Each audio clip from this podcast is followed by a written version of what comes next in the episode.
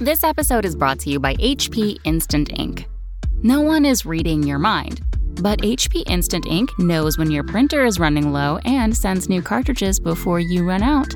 So you never have to think about ink. For details, visit hp.com slash instant ink Spotify. Conditions apply. Be- be- begin transmission. Transmission. The Frontline Gaming Network presents Art of War. Strategy and tactics, discussions with the best players on the planet. The Frontline Gaming Network presenting Art of War with Nick Nanavati and John Damaris. Hey guys, welcome to another episode of the Art of War podcast. I'm one of your hosts, Nick Nanavati, and I'm joined today by John Damaris and none other than the Meganob Man himself, Liam Hackett. Say hi, guys. Hey everyone. Hello, hello, hello. Today we're here to talk about Liam and his ridiculous orc list from ETC, and I guess most of the ITC season. Uh, Liam, why don't you tell us a bit about what is in your orc list? Yeah, so I've been playing this list, as you said, for, for quite a long time. Um, it's a bit left of center, I guess, and I basically traded uh, what a lot of people take. I traded all the boys, and I traded them instead for Meganobs instead. Uh, much smaller footprint, uh, a lot more tricks, and I enjoy them quite a lot. So a basic rundown of the list is it's the almost obligatory three battalions uh, for orcs. You need those CP, which I'll get to a bit later on. It's got uh, my war boss, two weird boys, and three shock attack guns are my HQ choices. I've got 90 Gretchin as my cheap troops, because you pretty much need them to make the battalions. I've got two units of 10 Meganobs, one big blob of 15 tank busters, which has six bomb squigs, and a unit of 15 looters as well. Uh, each of the battalions is a different clan. The first one, which has my war boss, a weird boy, and all the Meganobs, is Evil Sunz, just for the uh, plus one advance and charge and move. Um, the looters and the tank busters and one of the shock attack guns is part of a Bad Moons battalion. Uh, very handy for the shoot twice. And the last battalion, which just pretty much has two shock attack guns and some Gretchin, is all Death Skulls. And that's pretty much it, guys. And then what is what is the Death Skulls advantage? Just for those newer listeners that may not know.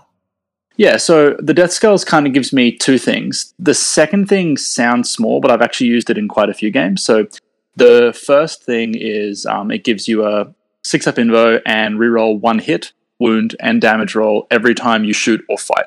Um, the first of which is mainly relevant to the shock attack gun.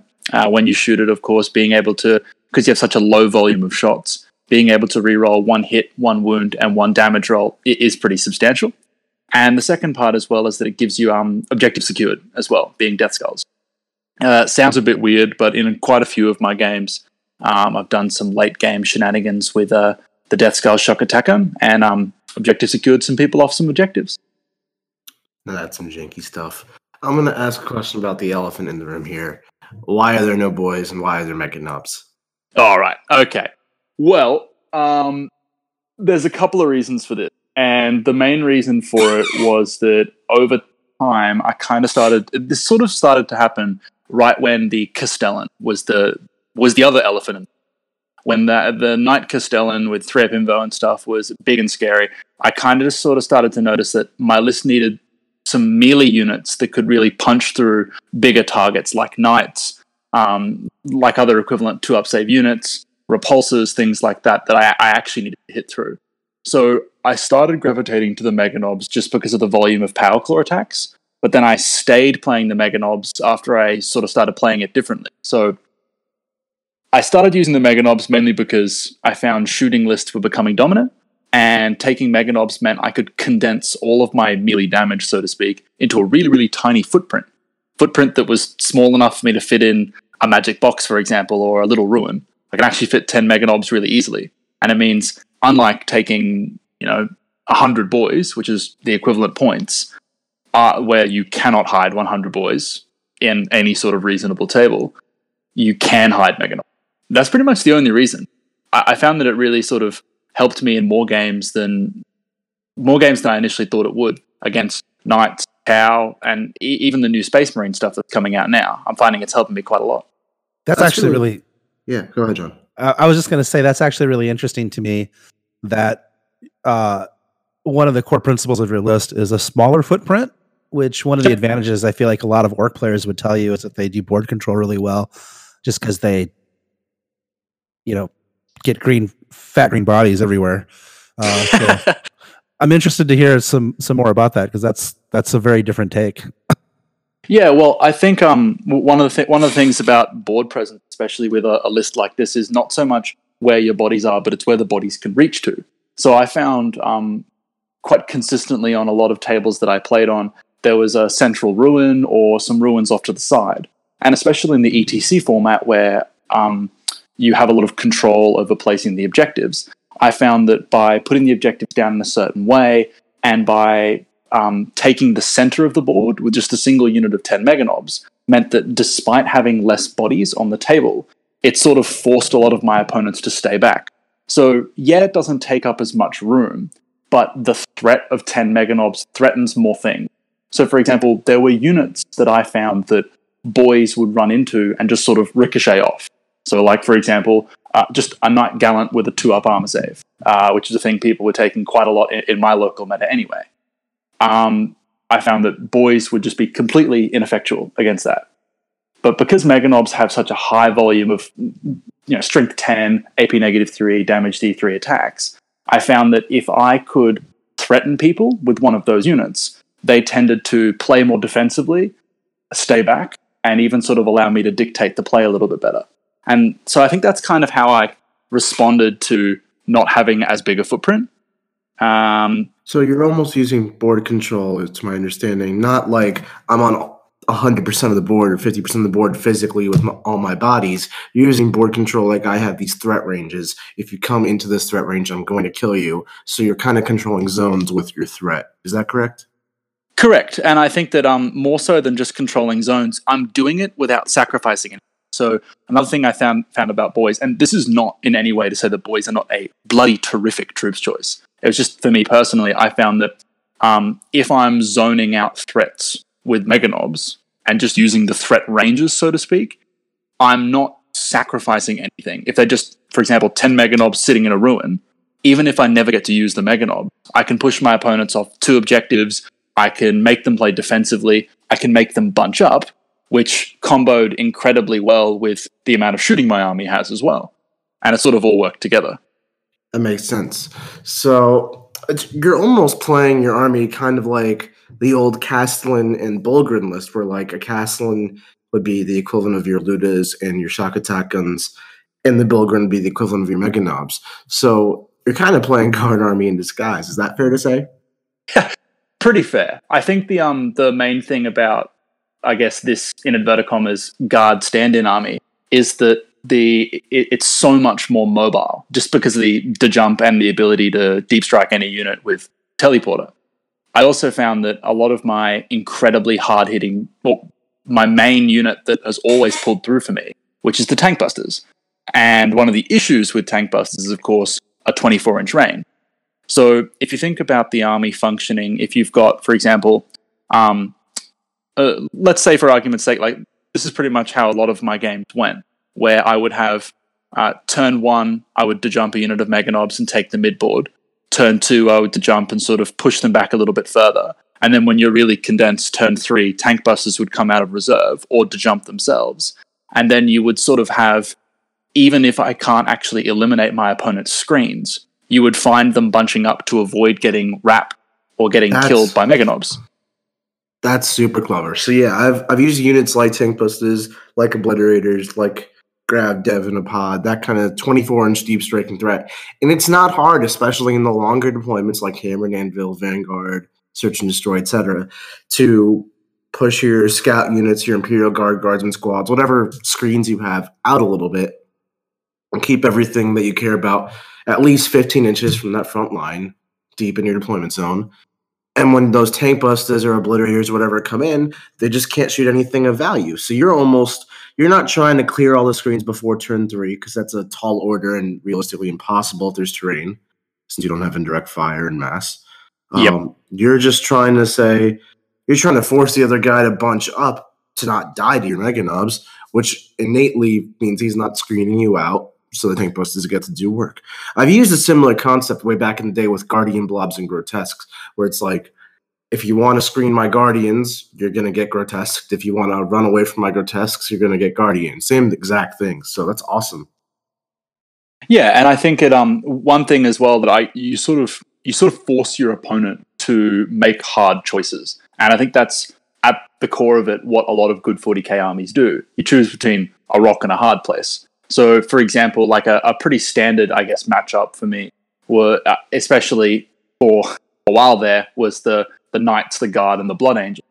And one thing that I guess bothered me quite a lot was that uh, Smash captains can clear ten meganobs. So I, ha- I had a lot of people who were very very confident in that matchup. But by putting the meganobs in the midfield, the guardsmen kind of had to make bad choices because the guardsmen had to either not be an effective screen or come close and risk getting wrapped. Now, if I put, for example, 20 meganobs and was able to wrap a guard unit, which I've got plenty of practice doing and I'm pretty confident I can do, then even if you commit the one Smash Captain or the Libby Dread, you are very, very lucky, or rather, you're very, very likely to get through a big number of meganobs. But then after that, you've got to deal with the meganobs that got through your lines and into the knights, and it just sort of keeps steamrolling. I found quite consistently that by threatening people with that wrap target, they either stayed back and allowed the tank busters to do a good job, or they came forward and just let anyway. Which, in a lot of missions where there's progressive scoring or even Maelstrom, being locked in combat in your opponent's lines is just a headache for your opponent to deal with.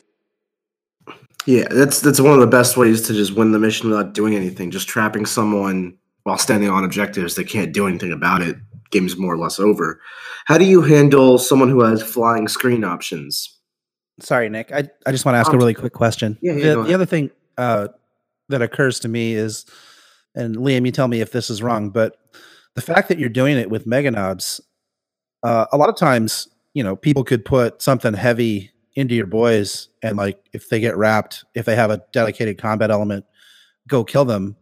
But like Meganobs don't give two craps. Like you said, that Knight Gallant, like he's gonna come in, he might kill a few, and then he's gonna die. So like there's not a um it's a very effective thing to pin with, or I guess wrap with, because it's there's there's nothing that really outclasses it punching wise. Uh, it just does too much damage. Does that sound about right? Yeah, that's that, that's pretty much right. And I think one of the key things about um, the Meganobs as well, in terms of their damage output, and what, what I really enjoy, one of the things I really like about them is that they work especially well in this army because, and as I think we'll talk about a little bit later as well, this army is not. This is not a melee army. This is a shooting army. This army is shooting, and it has the Meganobs for countercharge and board control and threat because of that, I found that when I was playtesting with boys, boys need CP. Boys need auto passing morale. They need um, the CP for Green Tide Rises, which is where you regenerate a whole boys unit. And boys really, really liked to fight twice as well. Whereas I found Meganobs to be quite CP independent, um, only having 10 models. And when a model flees, on a six, you don't flee, which is another little trick that they do for the, um, the Gretchin and a few other things as well. I found that the Meganobs kind of don't need the CP fuel. So what that really means is that I can sort of dump all 18 or 17 or whatever I start with CP into all of my shooting units just for the entire game. And I don't need to budget for other elements that I think most other orc lists need to. Oh, so you're getting to play more Dakka and uh, shoot twice way more often than other orc lists. Yeah. So I, for example, um, I quite rarely, I think now, use uh, More Dakka and uh, showing off, I think, is the Bad Moon strat. I very rarely use those on the looters anymore, um, j- just for a couple of re- couple of reasons and what people are playing, I guess, in, in my area and what I versed at ETC. But I find that, for example, um, I get to use more Mordaka and shoot twice on the tank busters, and then I get to do that pretty much every turn with my super shock attack gun. Um, and especially in a meta at the moment that I think is evolving towards some very vehicle heavy or and some very elite armies, being able to fuel that shock attack gun for literally four turns um, is actually quite deadly. Yeah, that makes a lot of sense. You're basically putting all your CP into your guns uh, since mm-hmm. you don't have to put it into your close combat options. I think that's a really powerful aspect to an orc army. Um, to go back to one of the questions I had before, what if someone was able to screen you out with uh, with flying screens? We talked about how you were able to push the Meganobs forward, which meant that they screened, you get to wrap it. If they don't screen, your tank busters get to nuke them. What if they can still push you back without fear of being wrapped because they have things like Venoms or Swooping Hawks or anything like that? Yeah, so I think um, uh, quite a few games where people use like Dark Eldar boats or a number of units that have fly, or for example, um, Wave Serpents, which uh, I'm not sure about uh, overseas, but in Australia anyway, there was uh, quite a period where, um, especially in Brisbane where I live, where quite a few people were playing a heavy number of Wave Serpents. Um, I found that that the list struggled, except I sort of found that by taking such a variety of orc units, I kind of always had the tools to answer the questions.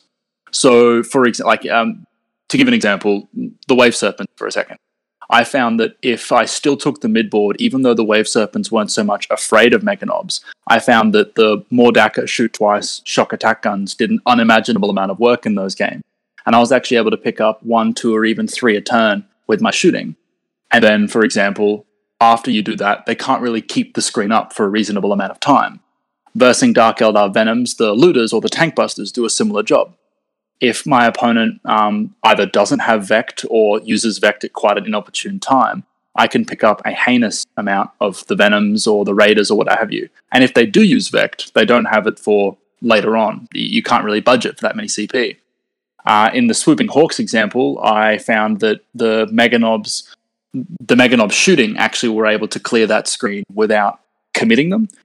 I kind of found that one of the the hardest, I guess, um, games for me was against people who were playing, as you suggested, Nick, Dark Eldar Venoms, but they got all the troops out of the Venoms and sort of just used the Venoms to zone me out, stop me from dejumping and stop me from getting my tank busters near what was typically um, triple Dissy Ravs, which was in most of the Dark Eldar lists that I versed. Um, that that was challenging. It's funny you say the the challenging one is when the Dark Eldar start zoning you out because uh, I often find something similar with Genestealer Cult. It's when the Dark Eldar army or those armies run straight at you, and it's like, oh, I can't come in on the table anywhere besides my own deployment zone. it makes it really hard to get out and actually play for objectives and stuff. So it's almost like they're sacrificing their army to make sure you don't score any points on the mission. Yeah, and I think that um, with a lot of different armies that rely on psychic powers to move around the table or stratagems, um, GSC, Orcs, and even some of the new Marine stuff as well, like White Scars and Raven Guard. Armies that can take the table really quick, like Flyers, do tend to stress you out. And I think that was actually the main reason why I actually included the Tank Busters was the Flyer matchup. I found them an absolute godsend in those sort of matchups. When my melee elements can't pull any weight, I needed that shooting that could actually shift unchargeable vehicles. Yeah, that makes a lot of sense. Uh, I want to save the match talk for part two, but I guess the tank busters now with Iron Hands being the new hotness and all that have only gone up in stock. But what made you kind of switch towards them? Was it just the flyer match, or were there other reasons too? Um, so there were a couple of things that actually uh, sort of uh, made me fall in love with the Tank Buster unit. It's my favorite unit in the entire Orc Codex, and my favorite unit in this army by a really huge margin. Is that just because the squigs? Pretty much. It, honestly, don't don't steal my words. That's mean. nah, it's honestly, it's almost hundred. So, I absolutely love um, having these little 10 point lascannon. I, I would happily take an entire squad just for six of these little buggers. I actually just adore being able to to jump into safety, into a magic box, into something else, put the bomb squigs out of the ruin and shoot them at things, get a kill point, and then you remove the bomb squigs so your unit can't be shot. Um, John, you, men- you mentioned that you watched a couple of my games on um, uh, down on the network. Um, playing in the finals of the Australian Team Championships when I versed um, Pete Platel and his Centurion army. I did quite a similar thing um, uh, where I deep struck. He had 18 Devastator Centurions, so it was. I obviously had to hide for the majority of that game. I deep struck all the tank busters. All of the bomb squigs were off to the left, and then when you shoot, you shoot them hitting on twos, rerolling ones because you're bad moons. Such a reliable amount of shooting for pretty much no cost. The main reason why I actually took the Tank Busters, um, Nick, was that I found I started taking them. Jokes aside, not for the bomb squigs. I started taking them because of. So I really found that knights were becoming um, heinously prevalent locally, and even when I went to some big interstate events in Australia, um, like CanCon with a couple hundred people, I found that just a stupid percentage of the field was Knights players. And that's fine if you've got the tools to deal with it. And I felt like my army could fight Knights, but they couldn't really punish the Knight players. Taking the Tank Busters and having the Tank Busters, the Meganobs, and the Shock Attack Gun kind of means that I have characters, shooting units, and melee units that can all punish heavy vehicles. I think that there were too many matchups where I needed the quality shooting that the tank busters have, as opposed to the quantity shooting that looters or Flash Gitz have. And I just kept coming back to them time and time again. I played a few lists without them, um, and uh, every single time I missed having. So I've played orcs before, and I never struggled at all with my matchup. Now our lists are very different. I was running a more traditional list. I had like Yeah. 110 boys. I had no tank busters. I had no Meganobs. But I found like I was able to move block the knights and just outscore them.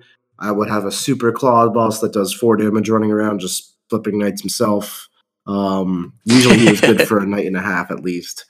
Uh, I just never really struggled with knights, so I'm surprised you had to tech so hard for the matchup. What kind of what do you why do you think that was? I guess See, I don't think that. See, I don't think it's fair to say that I tech for knights. I think that by teching for knights, it also allowed me to tech for about a dozen other options. So I found that the tank busters used, I guess, alternatively, were uh, allowed me to play so many other games and stress opponents out so differently. So I, I can list a, a number of different examples uh, in addition to knight. So Eldar Flyers. So I, I play, and my favorite tournament every year is team tournaments, of course. And so most of my singles games are always gearing up for team events, um, especially at the uh, ATC, which is the Australian Team Championships, not to be confused, of course, with the the American one. Um, we uh, it's a almost identical format, but we play ETC style mission. Um, I've found a lot of my opponents either played Dark Eldar or Eldar. You very rarely had both for a little while um, in one faction. Because of that, I found that mono craft world flyer lists were still quite strong. The tank busters allowed me to absolutely dominate those those opponents. I, I can pick up three to five Eldar planes a turn. You can do some ridiculous stuff with those tank busters.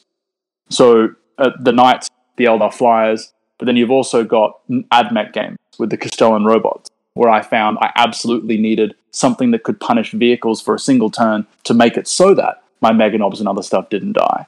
I found that a lot of Dark Eldar games, even if you vect More Dakka, I needed the reroll hits against vehicles. There were just too many games where I felt like the I probably could have functioned without them, but I didn't really see why I had to because I don't think I needed more bodies. I don't think I needed more melee threat. What I needed was another unit that would stress my opponent out early or mid mid game by deep striking or to jumping, and that's pretty much what the tank busters gave me. could the Lootas not also serve a similar role? I mean, I imagine when 15 Lootas shoot with More Dakka, they pick up a plane pretty much unless you roll one shot, but you have CP for that. So realistically, they'll also pick up two planes a turn if they don't have Grot Shield because, like you said, it's a team format, and so the Eldar and Dark Eldar are split. Your Lootas Yeah. should just be able to shoot all game, and over the course of five turns, that'll pick up 10 tanks. See, I actually found that um, I actually found in too many of my games that Grot Shield did not do the job that I wanted it to do.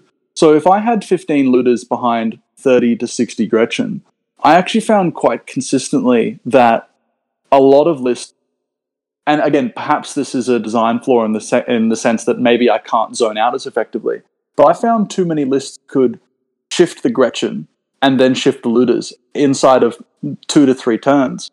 I also found something, and this was something that annoyed me quite a bit as well, is that if I'm going to protect looters with Grot Shield, they become a static gun platform. You, you need to keep them still to protect them from Grot Shield. But if you have two shooting threats, so you have the tank busters and looters, you sort of mess with people's target priority. So if you have, for example, a unit of tank busters that's jumped forwards and is shooting and killing stuff, you c- and especially if the unit is hidden, you actually force units to move and shoot the tank busters, which is a damn shame. They always die. I've almost never played a game where they don't die. but you force people to move and react to the tank busters and then kind of leaving the looters alone. I think that there were many games versing Guard, versing Eldar with Night Spinners, versing, and some of the new Marine stuff too, with Whirlwinds and Thunderfires, where people can shift Gretchin and shift looters even through Grot Shield. I can't actually rely on their durability anymore. And that's another reason why I, fo- I went back to tank busters and looters, because having the two of them, again, makes your opponent make hard choices.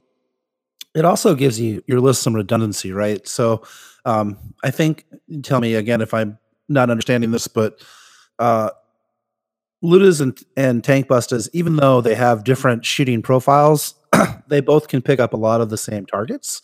Um, one probably more efficiently than the other, and they probably excel in in picking up certain types of targets. Right, Lootas are probably better for um, less armored stuff because they only have minus one to to to AP, right? But they put out more shots, and then the tank busters obviously are better against you know higher higher or better saves. But just the redundancy between the two units, sure they have a, a more efficient application, but they also back each other up in their role in the army so that um, maybe they're not as efficient at picking up that secondary role, but they're still good enough to uh, accomplish what you need to accomplish.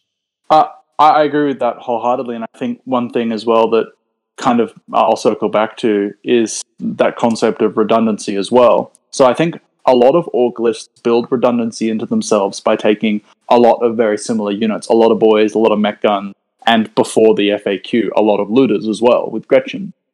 So one thing that's very, very important to this list, I find, is that it does not play as aggressively as it appears. It's, it's actually quite a defensive army, using those Meganobs to um, zone your opponent out, not physically, but via the threat, um, and by sort of taking that mid board. So the tank busters in many of my games actually did a similar thing. So one thing that I've done quite a few times, and I actually did in the ETC singles um, versus one of my Finnish opponents, was I put I, I've done this a number of times. Is I put those tank busters in the midfield with a jump quite early and deep strike unit a, a Meganobs. Now, simply by doing this, and it's kind of cheeky, I know, but you remind your opponent of the grenade strategy that allows every single tank buster to throw a melter bomb. Uh, sorry, I think it's 10 tank busters can throw a melter bomb. So, what you do then is if you take, for example, a central ruin, you have an 11 inch aura in inverted commas around that ruin, where if your opponent brings pretty much anything, it doesn't actually have to be a vehicle, within proximity of that, you're throwing 10d3 lascannons equivalent at somebody who comes close, and then you can shoot twice. So you're you're you're throwing 20 d3 strength 8 neg 2 d6 damage shots at somebody, which I've and it, it happened in this game I'm talking about where my opponent needed to take the mid board because we put three objectives around that ruin, which is part of what I wanted to do. And when he brought the uh, two of his Imperial Knights close, those tank busters came out and picked up both of those knights by themselves in one shooting phase. And that kind of, in of itself, shows that in that sort of game, they dictated all of the play without me having to sacrifice anything. I didn't have to commit a war boss, for example. I didn't have to commit 60 boys to keep the war boss safe. I didn't have to commit the characters to protect and rather make the boys pass morale and advance in charge, have plus one to hit from a war banner. I didn't have to commit all that. It's just a unit operating on its own. Yeah, so the tank busters kind of serve almost like a, a third Meganob unit in a way, in the fact that they have they can hide in a, in a box or a ruin or something in the middle and threaten a zone just like the Meganobs can, just in a different for fashion. Plus, they can be more mobile because they can jump much more effectively than the Meganobs since they have a 24 yeah. inch threat, not a 12 on the, after jumping in. One other thing as well, Nick, is that I found in a lot of my games and in particular the Dark Eldar matchup, one thing that the tank busters were excellent at doing is baiting out um, the Vect stratagem. Because especially when you're targeting um, raiders or ravagers, you actually don't need the More Dakka stratagem. even when you're shooting flyers, are hitting on sixes. When you're hitting on sixes with full rerolls, you actually do get a reasonable number of hits a lot of the time. And I found that the the sheer threat of having such a dedicated anti-vehicle unit made people react very, very differently. I can't actually tell you the number of times I've played games where people have consistently asked me in every game, "Oh, what do tank busters do? What's a bomb squig? Why am I going to die?" And I, you, you, you keep getting these like because I think it, it is so different. I asked, "What's a bomb squig?" you, hey man, the bomb squigs did work. They actually picked. Up. They did. They did. They killed like two aberrants. nah, they did. Oh, they did something. the I think as well, um, and Nick, again, you tell me if if I'm wrong here, but I think for the tank busters, for me anyway, they were an absolute gem at ETC because of the terrain. So because of the density of terrain, I played a couple of games where my Lootas did sweet nothing. They, when I deployed them, sure I could to jump them, but as I said, if I do that, I then lose my Gretchin screen, and I'm kind of trading my Lootas for I didn't think the math was worth it. But the tank busters, what I can do a lot of the time, especially against some more melee centric armies, is I can um, to jump the tank busters into a, opportune place and then have the Lootas aiming down the table at my own tank busters. So you sort of line up a, a punch them once, punch them twice, where you shoot them with the tank busters, and then if they retaliate and kill the tank busters, then the Lootas have line of sight to something. Interesting. That's really clever. I like that a lot. Because I think again, you you sort of have the redundancy in this list of having not one shooting threat. I don't want to ever be in a situation where I come up against five wyverns and I lose my Lootas, uh, or I just lose my Gretchin and then the Lootas in a single turn or two, where it, even if I put them in deep strike, they will eventually get killed. Where instead I can just put the tank busters off the table and not really care about the Lootas. Another thing as well, and again, you tell me if I'm rambling, but I found with this orc list that because people aren't always used to versing the tank busters, they overvalued the Lootas in this list to a really high degree.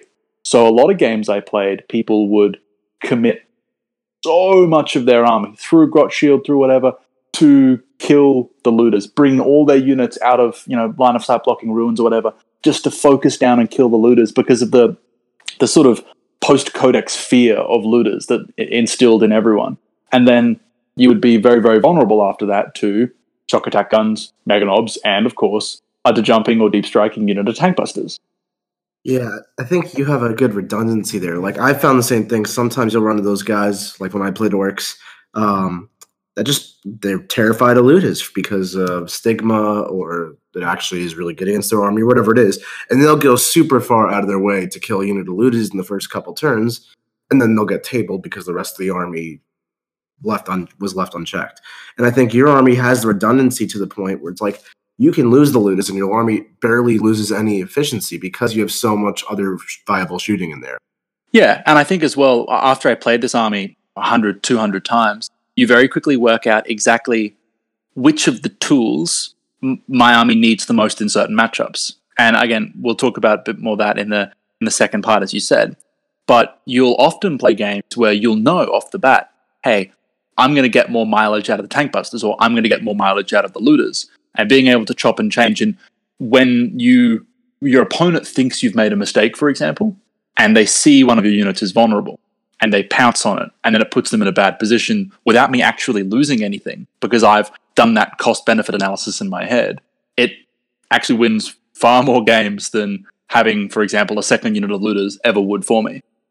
Yeah, I it's something I talk about all the time, and and it's a practice as a principle I try to practice myself. It's like you don't need to use all two thousand points of your army in any given game. You, a lot of times, it's more effective to identify which five, six, seven hundred point section of your army happens to hard counter your opponent, and then using the other thirteen hundred points of your army to really just make that function in a way. So absolutely kind of like what you're doing. You're you're saying, are my Meganobs going to be the MVP here? Is my tank busters, my Lootas, my shock attack guns, and then the rest of your army is just a mechanism to make sure that unit or that aspect really does work. Now, the other really important thing to just be completely honest for a second is I don't want to paint 120 boys. I just don't want to do it. what kind of orc player are you? Orc I just don't want to do it, man. You, he's the you literally, you literally saw my Gretchin at ETC. They are sprayed yellow and washed green. I refuse to paint 120 boys. I painted 120 boys in three days. I believe in you. uh, he's just a he's a cunning war boss. So I, I do have a question. Um, so to me, it, it kind of looks like your list is designed around really what I think is the strength of the Orc Codex, and that orcs are one of the better shooting armies in the game. Like they tend to outshoot most people, and a lot of people lean into it in different ways. And you're leaning into it with, you know, all this redundancy in shooting. So you're sort of creating a situation where you're like, okay, well, unless you do something, I'm going to kill everything you love because I outshoot you. And so your opponent's like, fine, I'm going to cross the table and punch you in the face. Um, and you're like, well, that's fine. These Meganobs are standing here, and if you come, if you come, come at me, bro. Like, I'm also going to kill everything you love.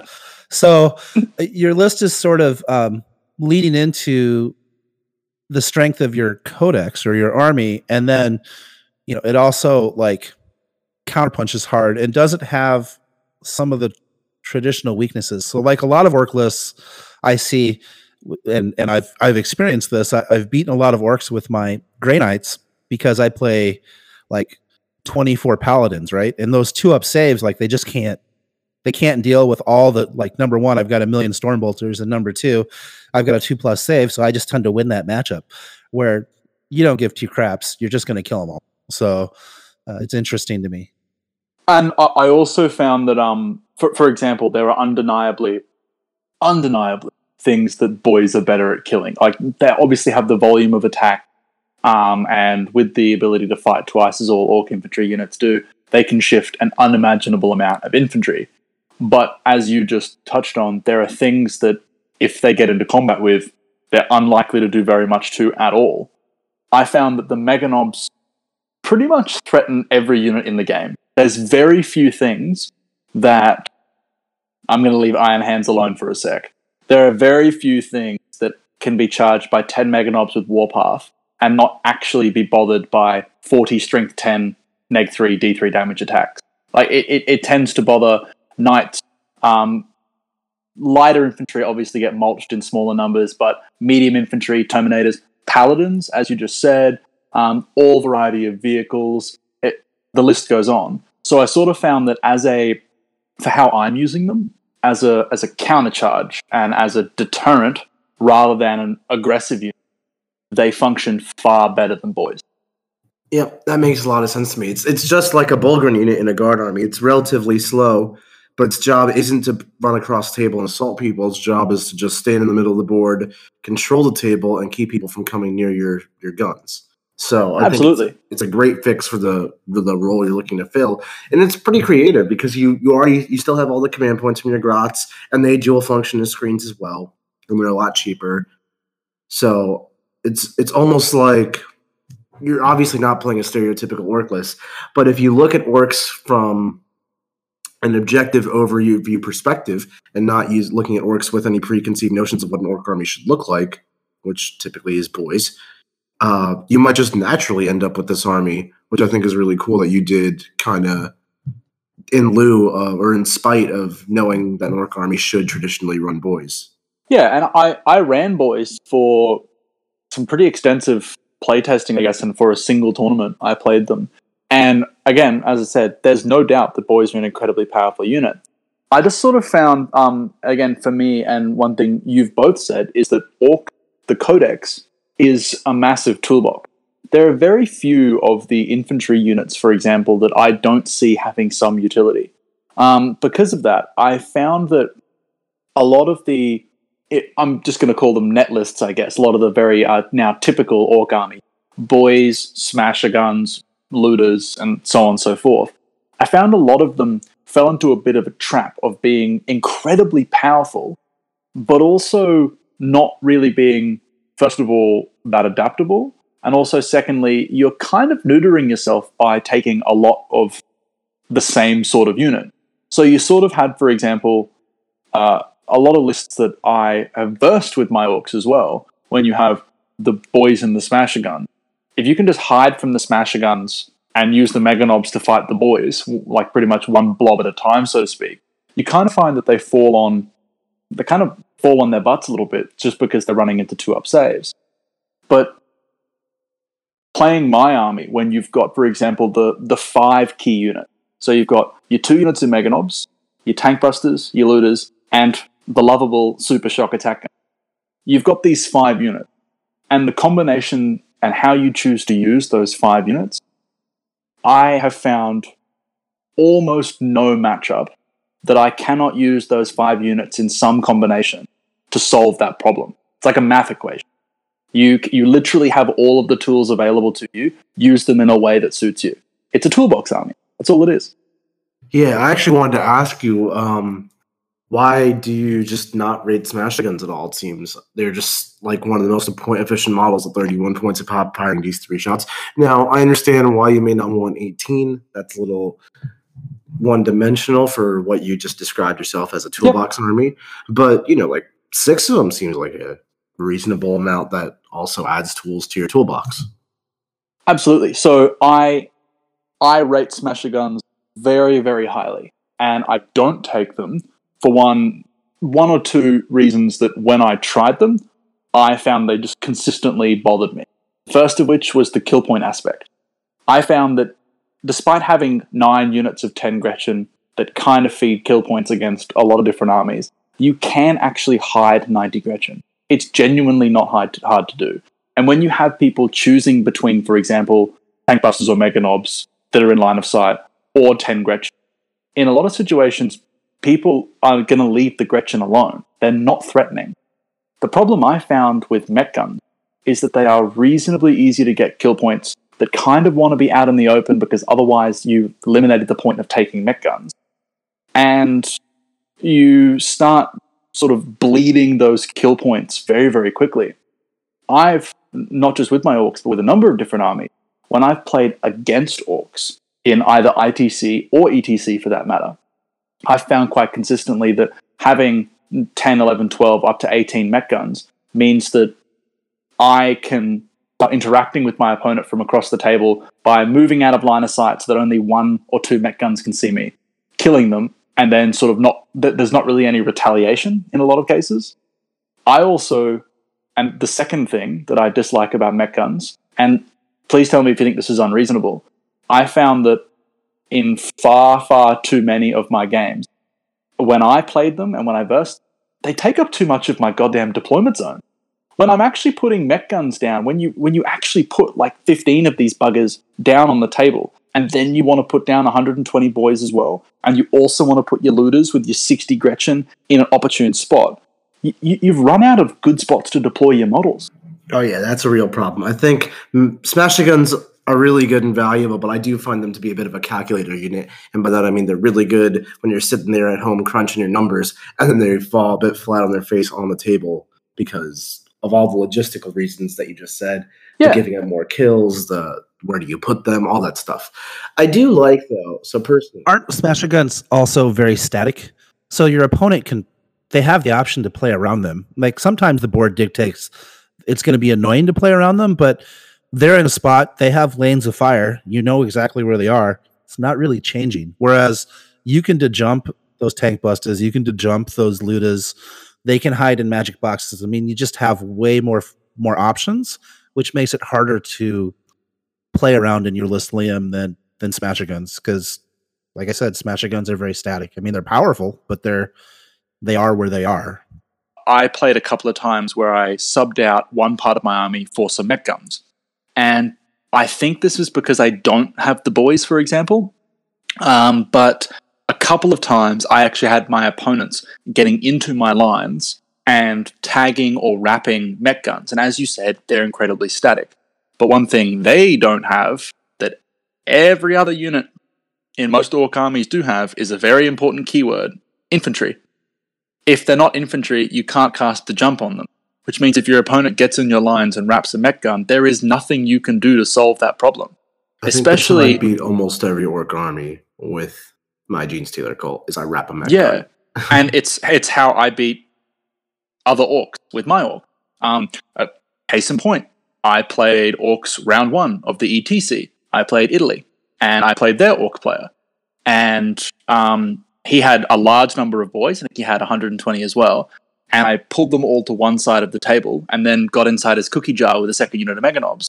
And that one unit of 10 Meganobs picked up all 15 of his Mek gun because they got in there and killed four or five every turn, continuously wrapping a Mek gun on the board edge so he could never leave. He could never retaliate. His shock attack gun never killed them. That's that.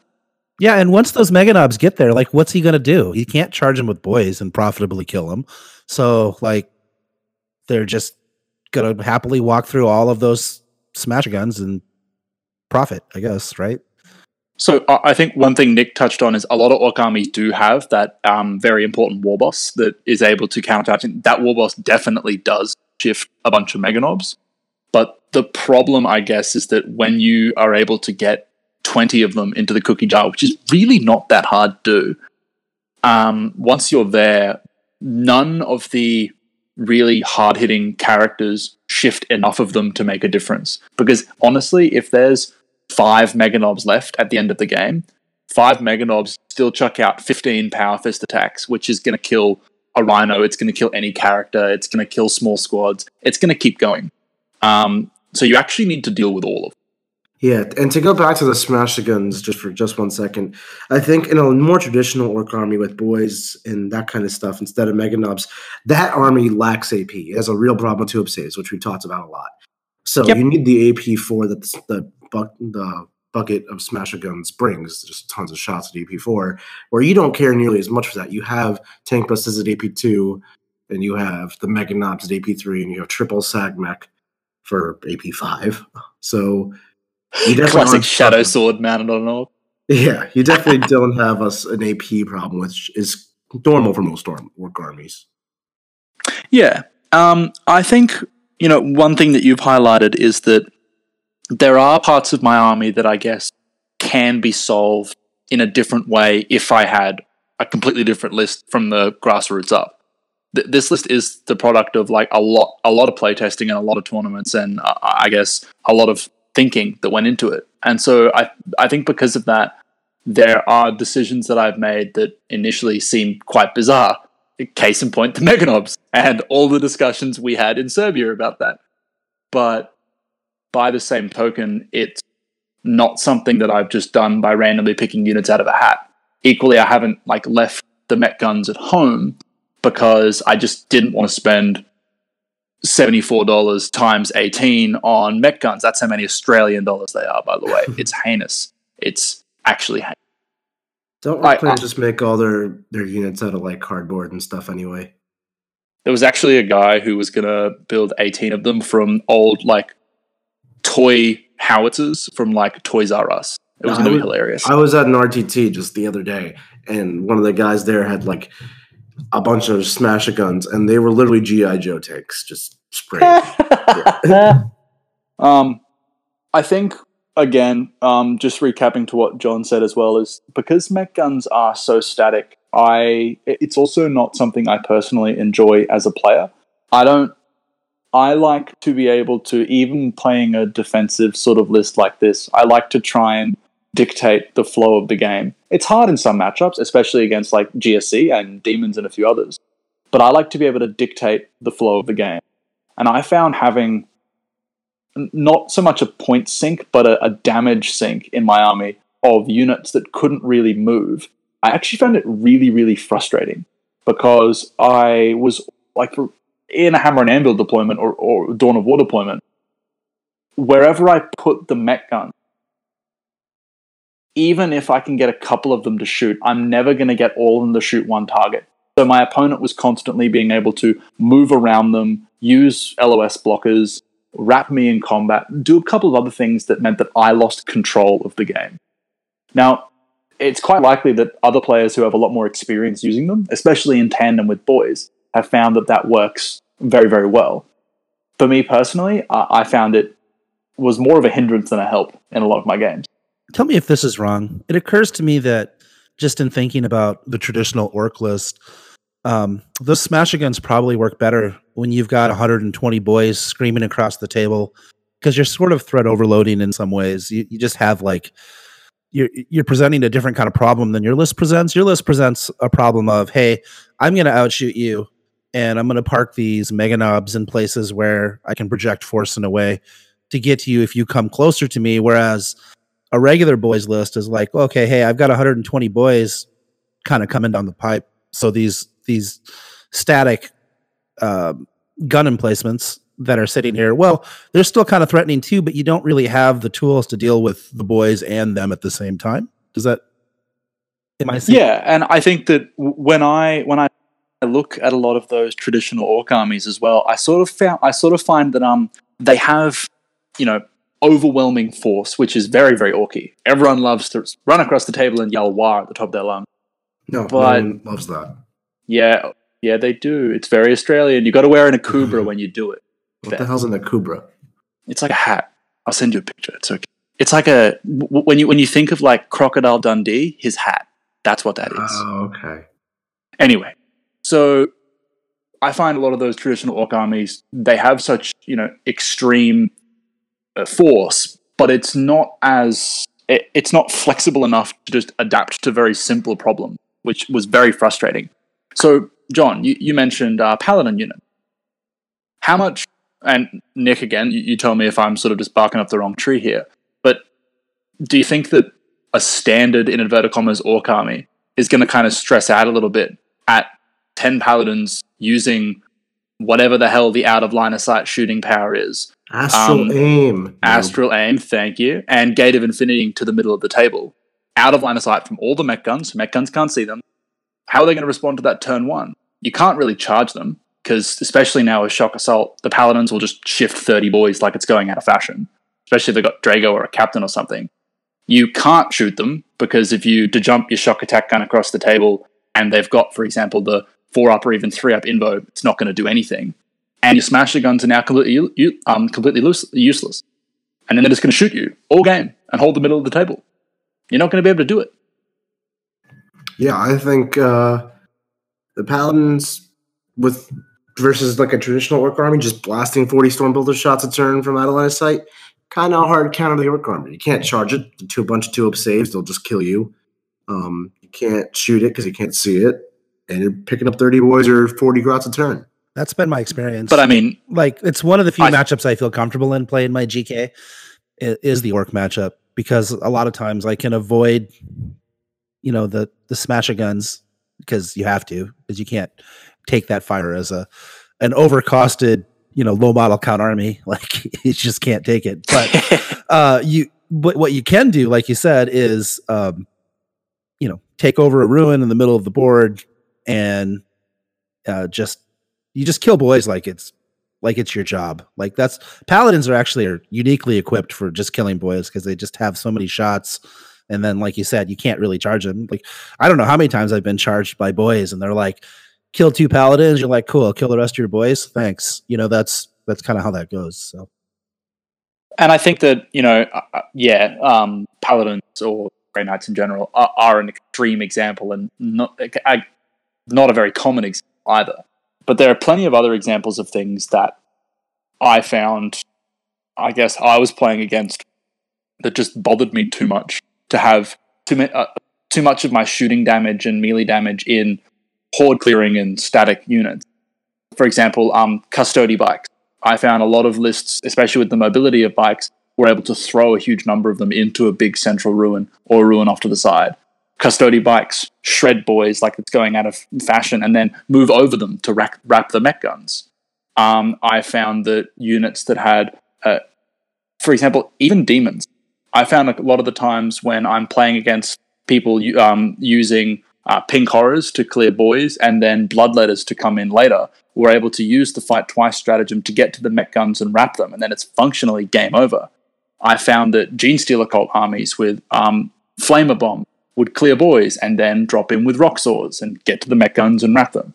And uh, you're seeing sort of like a, a reoccurring theme here that I found that when your shooting is so static and unrecoverable, and your melee units are so light, for example, as Orc Boys are, found too many matchups actually became more stressful than I thought they needed to be when the Codex had different options. It made me weaker in other op- in other games. Yeah, sure. I-, I can't clear hordes like other orc armies can. But equally, I don't need to clear them when you can make walls of meganobs that horde armies can't shift. Yep, makes total sense. Um, so there's one more question I had before we hop over to part two. Is there anything you would do for your list to change it for the format? I, I mean, like, I know you touched on hiding 90 grots to avoid giving up kill points, but especially that's not easiest thing to do or most reliable no, thing to do. And like you definitely give up kill more in ITC or things like that or Butcher's Bill quite often. So how do you cope with those types of things? And was there anything you would do for a different format? Yeah, so I 100% uh, um, to you know be completely transparent. My list is designed for the ETC format. That's what I built it for. Um, that's like I've played it obviously at team tournaments in that format, and it's designed in that way because you don't specifically suffer such a penalty for living uh, losing Killmore, and you're also not punished as much, for example, for giving up Reaper and Butcher's Bill. So I, I admit those are definitely problems um, in the ITC format. One thing that I probably would change if I was going to play it um, for uh, the ITC format is probably shift um, some of the points, I guess, away from. I- I'm actually probably going to drop the Lootas, and I know that sounds a bit bit bizarre, but I'm probably going to end up dropping the Lootas for um, uh, some of the other units that I also see kind of underutilized in the Orc Codex. Sort of give me a little bit more uh, mobility around the table. Uh, trucks. I actually really like truck. I, I Oh, actually like trucks. about the trucks. You can't leave me hanging like that. No, but I, I actually really, really love trucks for, for a couple of different reasons. Because I find that in the ITC format, and again, you'll have far, far more experience than me at playing ITC. But in the ITC format, I find that because of the importance of kill one every turn and kill something, I found that people would often reach for units that were easier to kill just to achieve that result, obviously. So what I have done in a few playtesting games is running just small units of boys or even little units of Gretchin in trucks. Means that people will, for example, shoot them, kill the truck, and then you'll have another unit that's still there. So regardless of the quality or regardless of the quantity of shooting, if it's from a single unit, it actually cannot shift both. Playing against uh, Knights, Eldar, a number of other units that have very, very strong strong shooting from a single unit. I'm looking at Dark Reapers, for example, and other units. Um, I found that by killing a truck and having another unit that was left behind, sort of allowed it really messes with my opponent's target priority, and also having such a cheap vehicle that can just sort of fly across the table. I like them with a war trike as well. Then you can move them like 13 plus d6 plus one, and then charge 2d6 plus one. You can actually just throw the trucks across the table and just use them as distraction carnifexes, which bothers people far too much. You only take two or three of them to kind of make Big Game Hunter um, a, a bit of like a, a tantalizing choice, I guess, but it's not, you're never going to get four from it. Um, yeah. Other than that, to be perfectly honest, Nick and John, I'm probably going to play a very similar list for um, a couple of big ITC events coming up here in Australia. And the main reason why I'm going to play the similar list is just because I'm practiced with it. Is the main is the main honest answer. Do the do the trucks also give you like um, a way to manage your drops so that you can uh, like in and I'm thinking about traditional ITC, you can get to less drops than your opponent. So I mean, you have the option of getting that plus one to go first.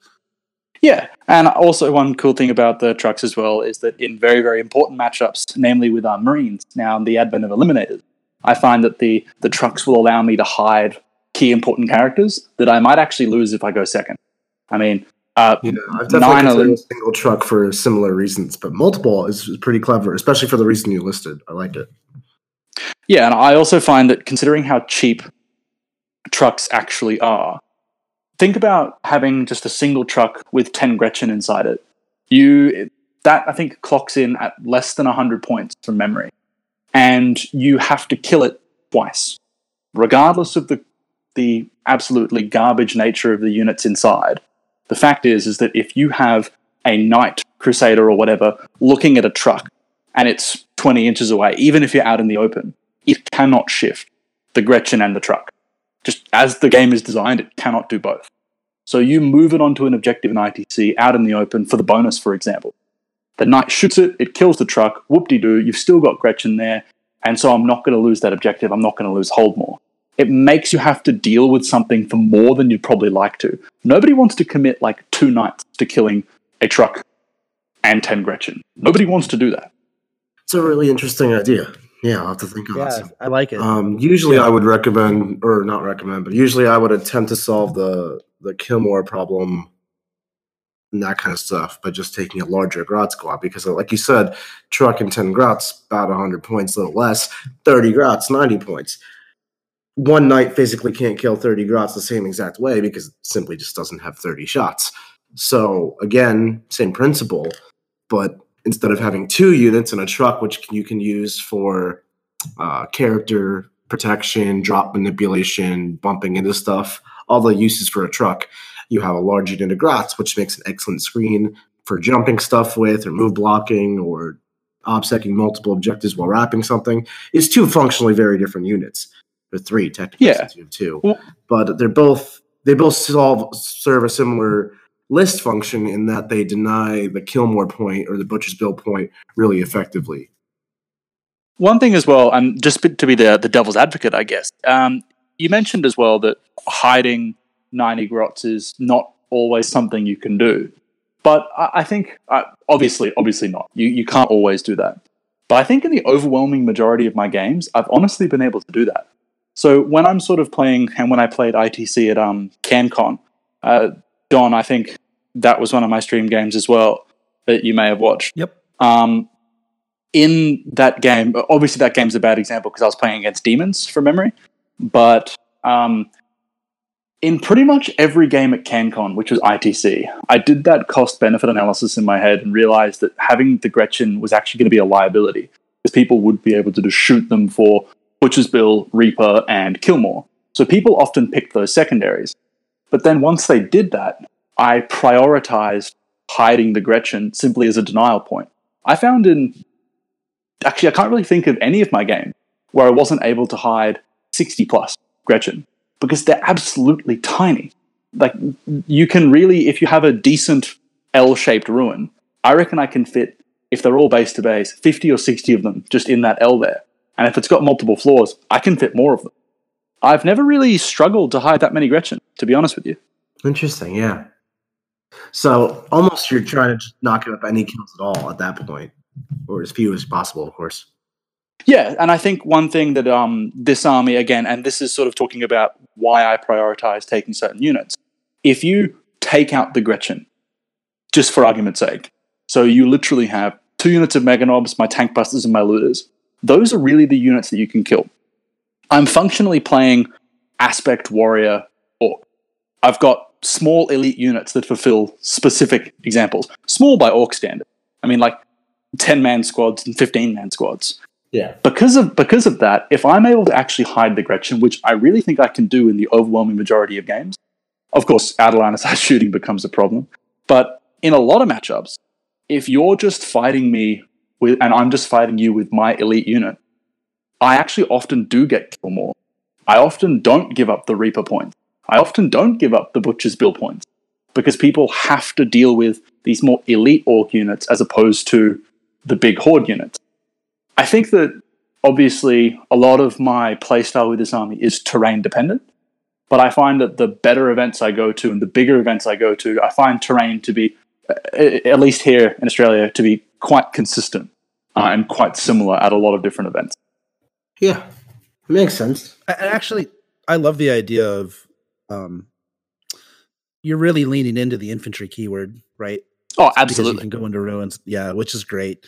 It just gives your list again more flexibility, more ability to play on any table. Um, obviously, your list is less powerful on Planet Bowling Ball, but as you say, most events are trying to get away from that, right? Like we're we're in the process of all the tos, at least across the United States, are leveling up and and just getting better at having more impactful terrain on the board. So, um, being able to lean into that is is really really strong for your list. I think.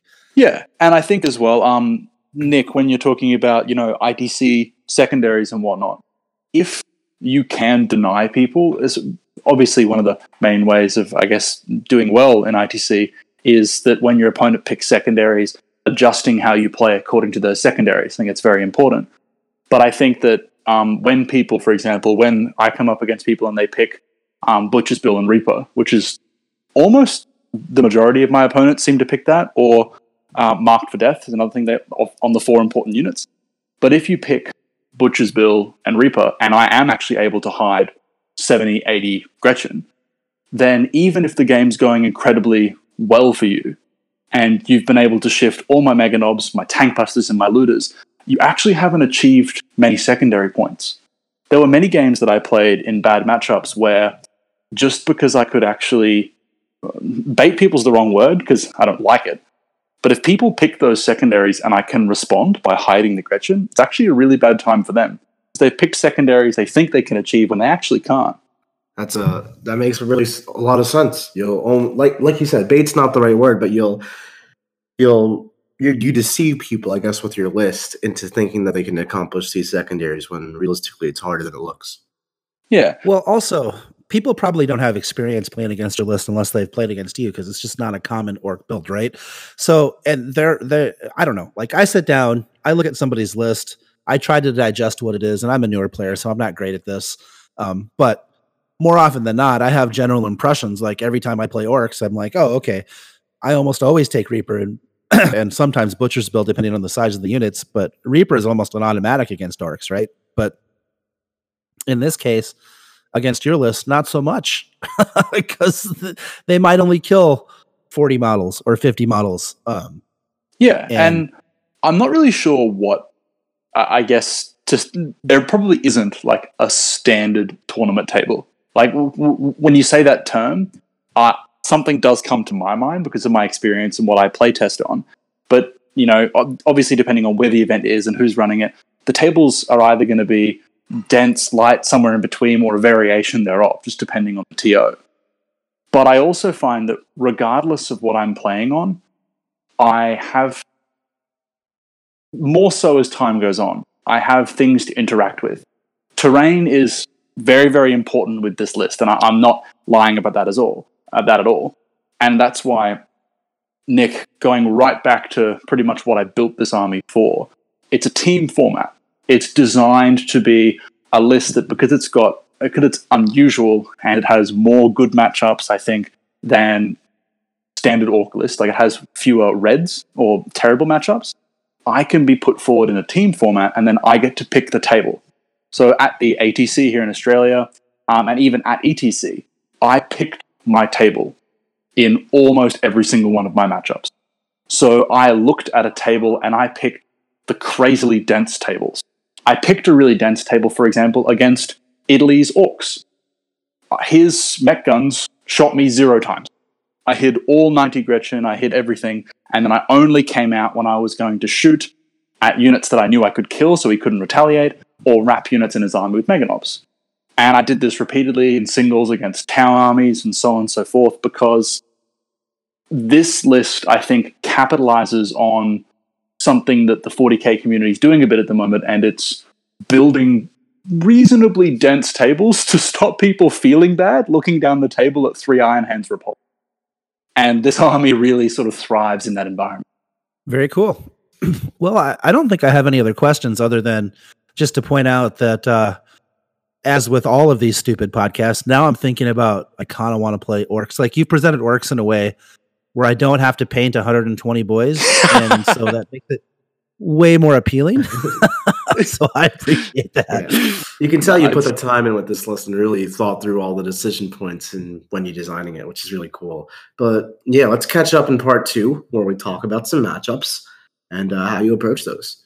Saucy, Liam, where can people find you? Do you have any like uh, uh, places like like you mentioned before where you podcast? Where can people learn more about what you do and get your insights? Um, well, I now um, I now run a bit of a club here in Australia called Godhammer Gaming. Um, I started running it with uh, Eric when Eric um, sort of taken a bit of a step back from that.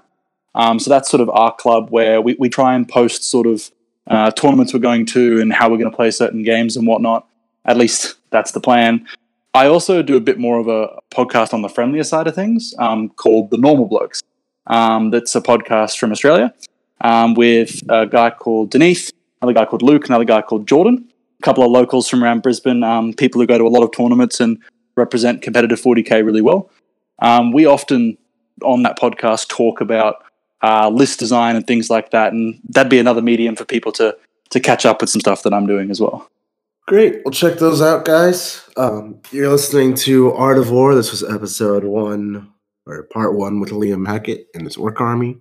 Uh, if you aren't a patron, please become a patron and check us out on part two, where we talk about Liam and all his matchups. Thanks, guys. Boop. Like the strategy discussion you heard? Want to hear more about the tactics of this list? Sign up for our Patreon at